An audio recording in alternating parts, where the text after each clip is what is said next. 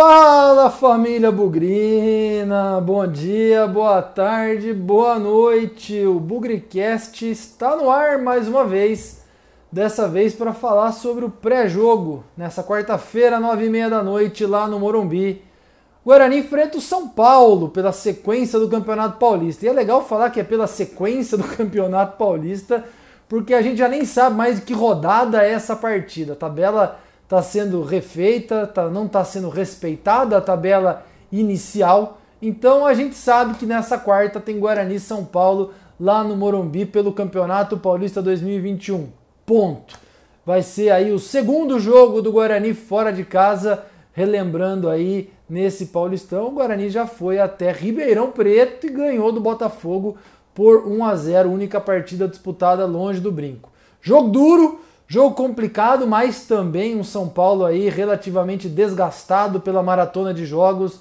Entrou em campo, se eu não me engano, no sábado, depois na segunda-feira e na quarta de novo vai jogar pelo Paulistão e na sexta também enfrenta o Palmeiras. Então uma sequência pesada. Quem sabe isso possa ser benéfico, possa ser positivo para o Guarani, que já tropeçou contra o Corinthians e não seria nada, nada legal se perdesse no Morumbi. Precisamos voltar de lá com pelo menos um ponto para dar sequência de uma forma um pouco mais tranquila nesse Paulistão. Vem com a gente, o Bugricast pré-jogo está começando. Bugricast, o podcast da torcida bugrina. Fica aqui mais uma vez o nosso pedido. Se você ainda não se inscreveu no canal do Bugricast no YouTube, deve estar acompanhando esse vídeo aqui, se inscreva já Estamos beliscando aí os 1.200 inscritos. Uma campanha muito bonita que tem sido feita aí desde meados do ano passado para a gente continuar falando de Guarani na internet. Você que também está no Spotify, está no Deezer, na Amazon, no Apple Podcast, deixa o seu like no programa, deixa o seu like no YouTube também. Aproveita para curtir. E um pedido, hein? Você que está no YouTube, deixe seu comentário. O comentário nesse, nesse vídeo, nesse programa é muito importante para ativar ali o tal do algoritmo e isso fazer o Bugricast e o Guarani, por que não, ser mais reproduzido pelo YouTube, nessa galáxia que é o YouTube, o Bugricast o Guarani apenas um grãozinho de areia e o seu comentário também pode ajudar nessa campanha de crescimento do Guarani do Bugricast. Feito o pedido, bora falar do jogo!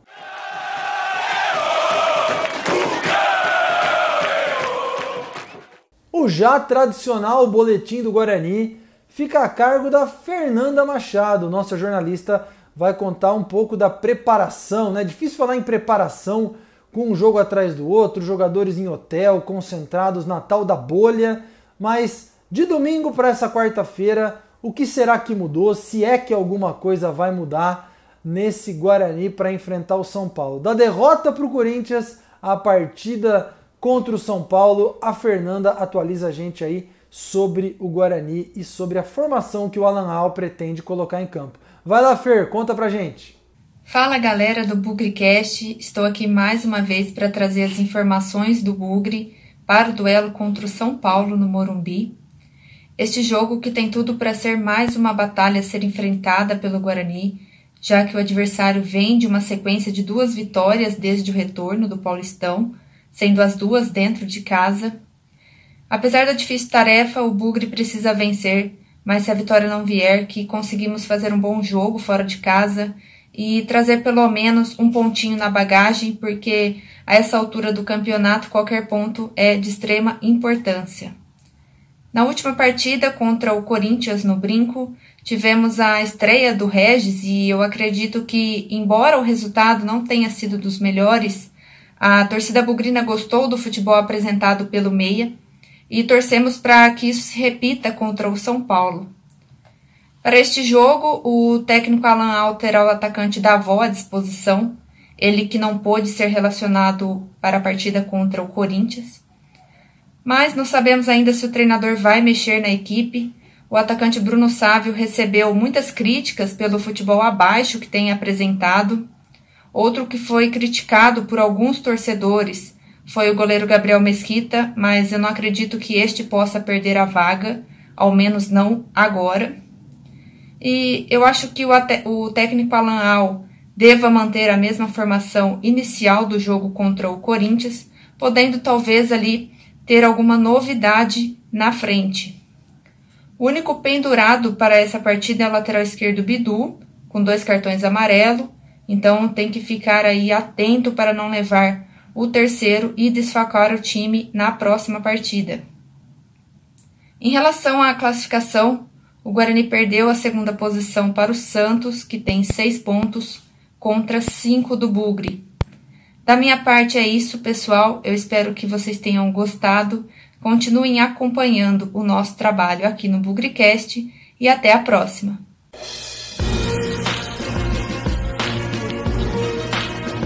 Fala galera do Bugrecast, tudo bom? Aqui é o Gil. É um prazer estar participando aí novamente com vocês, né? Já tô me sentindo em casa aqui, já terceira ou quarta participação já aí no Bugrecast. Para mim é um prazer. E eu tô aqui para falar um pouquinho dessa desse confronto São Paulo e Guarani que vai acontecer na quarta-feira. É, o São Paulo ele tá vindo muito bem no campeonato, né? Mas agora depois dessa pós-paralisação, o São Paulo vai acabar jogando, vai estar tá fazendo uma maratona aí, né? São quatro jogos em sete dias, né? Sete, oito dias. E São Paulo jogou sábado contra o São Caetano, jogou segunda-feira contra o Bragantino, e então tá um jogo dia sim, dia não. Então eu acredito, a gente ainda não, não tem nada confirmado, mas eu acredito que o São Paulo vai poupar jogadores para esse confronto contra o Guarani. Porque no final de semana ainda tem, já, ainda tem um clássico contra o Palmeiras e na próxima quarta tem o primeiro jogo do São Paulo na Libertadores. Então eu acredito que o São Paulo vai poupar alguns jogadores aí para a partida contra o Guarani, alguns jogadores chaves, para não correr risco de lesões, de de cansaço, né? Porque ontem mesmo contra o Bragantino teve jogador que sentiu, jogador já pondo gelo na perna depois da partida, o próprio Luciano no final da partida tava parecia que tinha acontecido alguma coisa com ele, né? Hoje já falou que tá tudo bem, mas eu, né, a gente fica um pouco apreensivo com essa sequência de jogos. Uh, então eu acredito que alguns jogadores chaves podem, podem ser poupados, né? E algumas estreias podem acontecer. Então, os jogadores mais velhos, mais que estão fazendo parte dessa sequência, pode ser que não jogue, né? Tipo Daniel Alves, uh, o próprio Luciano que sentiu a perna ontem. E, mas talvez pode ter a estreia de alguns jogadores que ainda não jogaram, né? Um caso é, seria a tão esperada estreia de, do Miranda. O Miranda pode estrear aí contra o Guarani. Então, acredito que o São Paulo vai usar, utilizar bastante a molecada nesse, nesse, nessa partida.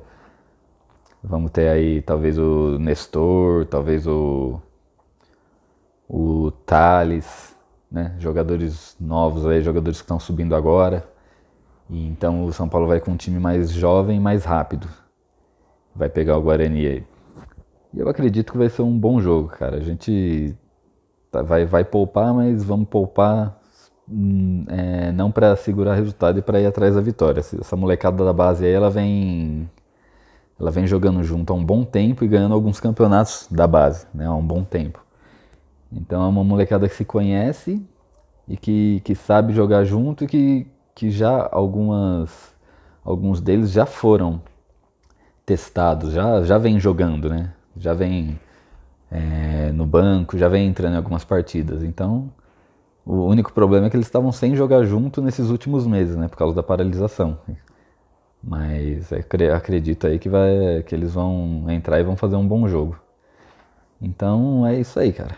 Acho que é, talvez um trunfo pro lado do Guarani seja o fato de que o São Paulo vai ter um time ali que não tá tão acostumado junto, mas é uma molecada aí com sangue no olho, com vontade de, disputar uma vaga que pode dar um certo trabalho para o Guarani. Cara. Esperamos que seja um bom jogo e né, me desculpe os ouvintes aí, mas que o São Paulo saia com a vitória. Cara. é isso aí, cara. Aquele abração e é sempre um prazer estar participando aqui com vocês.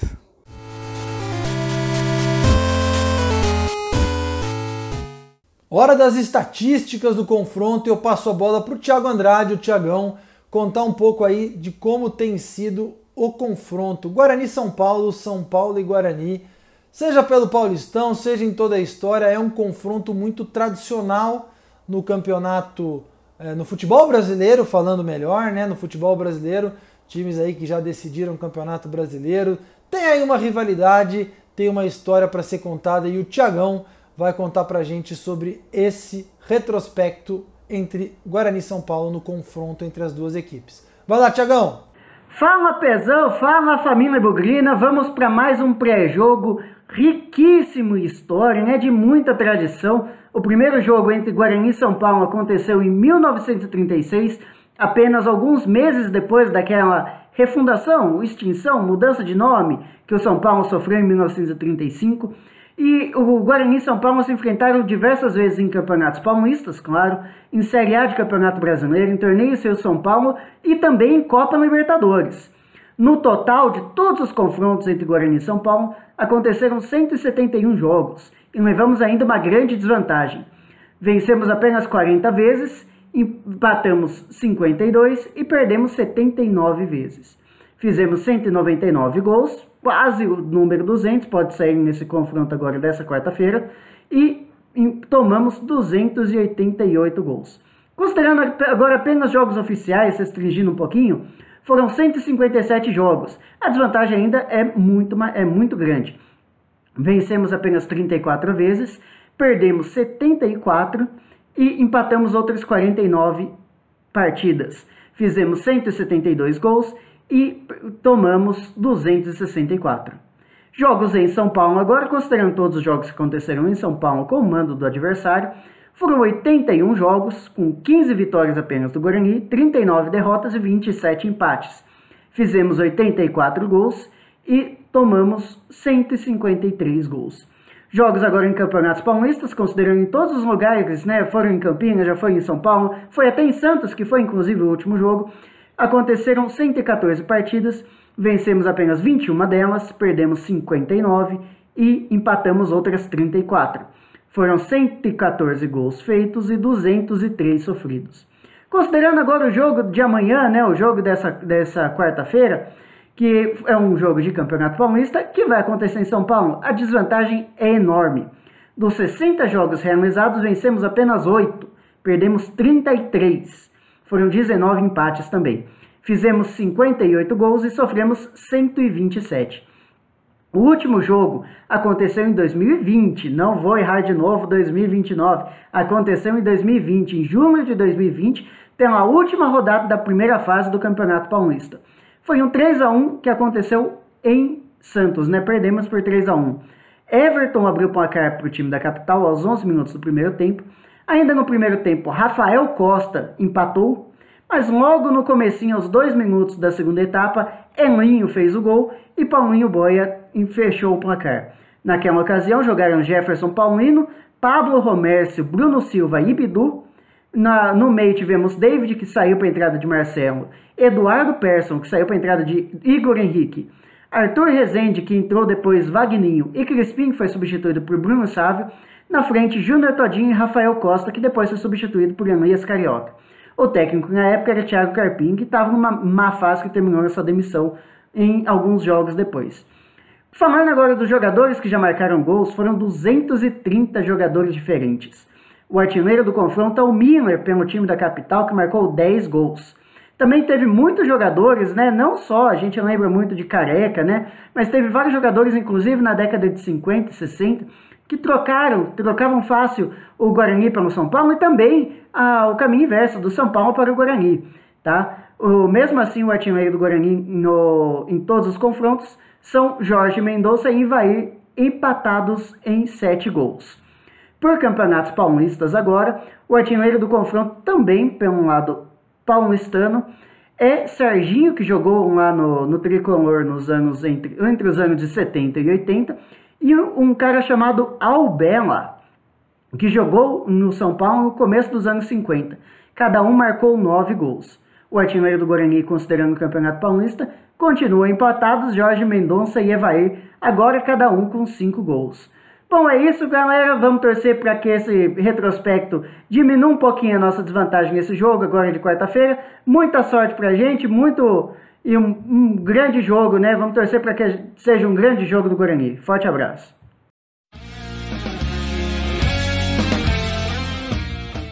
Bom, falando sobre o jogo, as expectativas para esse Guarani São Paulo, primeiro vai ser um jogo difícil pra cacete, né, gente? Vamos falar a verdade.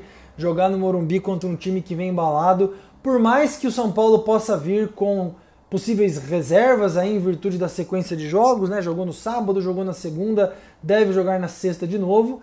É um São Paulo com um elenco qualificado, com muito dinheiro, com muita estrutura. Não vamos criar a ilusão aqui de opa, que beleza, o São Paulo vai jogar com os reservas e a gente tem mais chance. Chance a gente teve contra o Corinthians, que estava ali com meio reserva, meio titular, e nós perdemos a chance de fazer ponto ou pontos, né? Então acho que a primeira coisa que a gente imagina ver do Guarani no Morumbi contra o São Paulo é uma mudança de postura, um tesão um pouco maior para ganhar o jogo, um pouco mais daquela sensação de eu não posso perder essa chance porque pode não ter outra e o adversário na única que tiver fazer o gol e ganhar da gente, que foi exatamente o que aconteceu contra o Corinthians.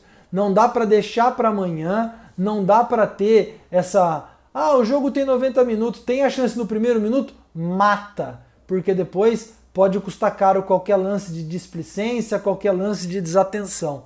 O tesão tem que estar desde o primeiro minuto, porque os jogos podem ser decididos no primeiro lance. Aliás, nós ganhamos do São Paulo em 2019 lá no Pacaembu com um gol no primeiro minuto. E dali então seguramos uma pressão absurda e saímos do Pacaembu com a vitória por 1 a 0.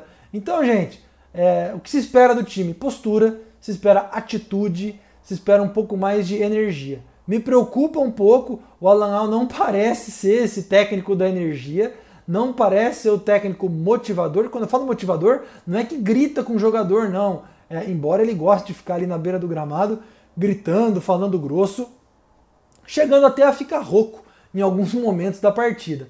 É o cara que vai incendiar o vestiário, vai mostrar o propósito da partida, por que cada jogador está ali, por que cada um faz o que faz dentro de campo, e isso eu acho que já vai encurtar muito a questão motivacional e ajudar a tirar o melhor dos jogadores. Na prancheta, na, na, na tática, ele parece relativamente organizado. Como eu disse, deu para notar algumas melhoras no Guarani do ponto de vista tático e técnico, saída de bola com o Romércio, Rodrigo Andrade no meio-campo ali, dando uma estabilidade é, na transição, na saída de bola. Agora, dois pontos negativos ainda, e além do motivacional, talvez sejam coisas que a gente espera, embora o treinamento tenha sido muito pouco ou quase nenhum. Primeiro é fazer gol, né? Futebol pode ser muito bonito técnico, muito bonito tático. Eu falei no Twitter, inclusive, aquele carpinismo que jogava bonito e não ganhava jogos, é, tá perigando se repetir. Então o que a gente espera é que esse time faça gols,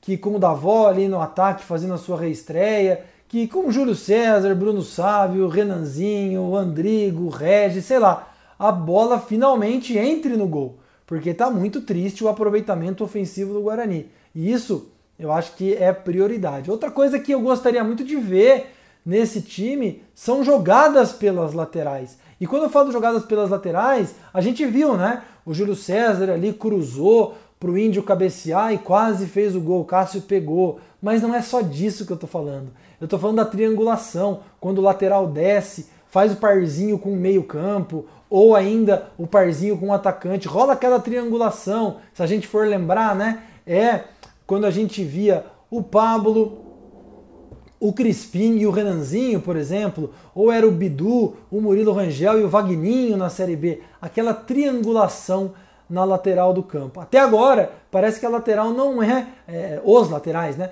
Não são posições em que o Alan Al vai é, é, incentivar o avanço, a construção de jogadas.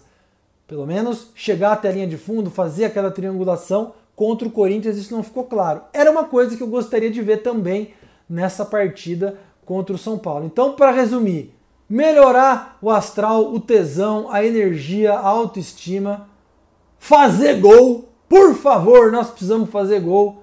E o terceiro, melhorar as jogadas pelo lado, as triangulações. Espaço eu acho que vai ter, porque o São Paulo deve jogar em cima do Guarani buscando a vitória. É difícil pedir esse tipo de coisa contra times retrancados, fechados, quando vem jogar no brinco. Mas talvez a gente tenha oportunidade.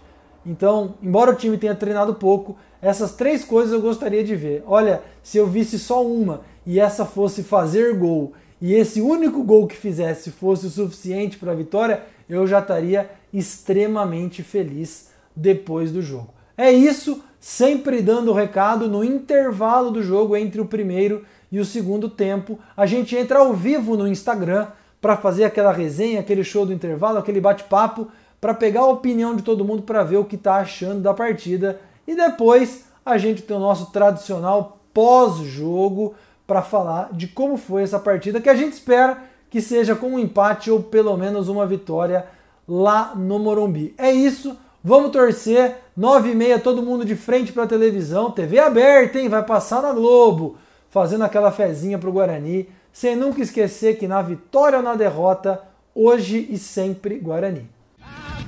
Avante, avante, meu bugre, que nós vibramos por ti, na vitória ou na derrota, hoje e sempre Guarani. É Guarani, é Guarani, é Guarani. Guarani.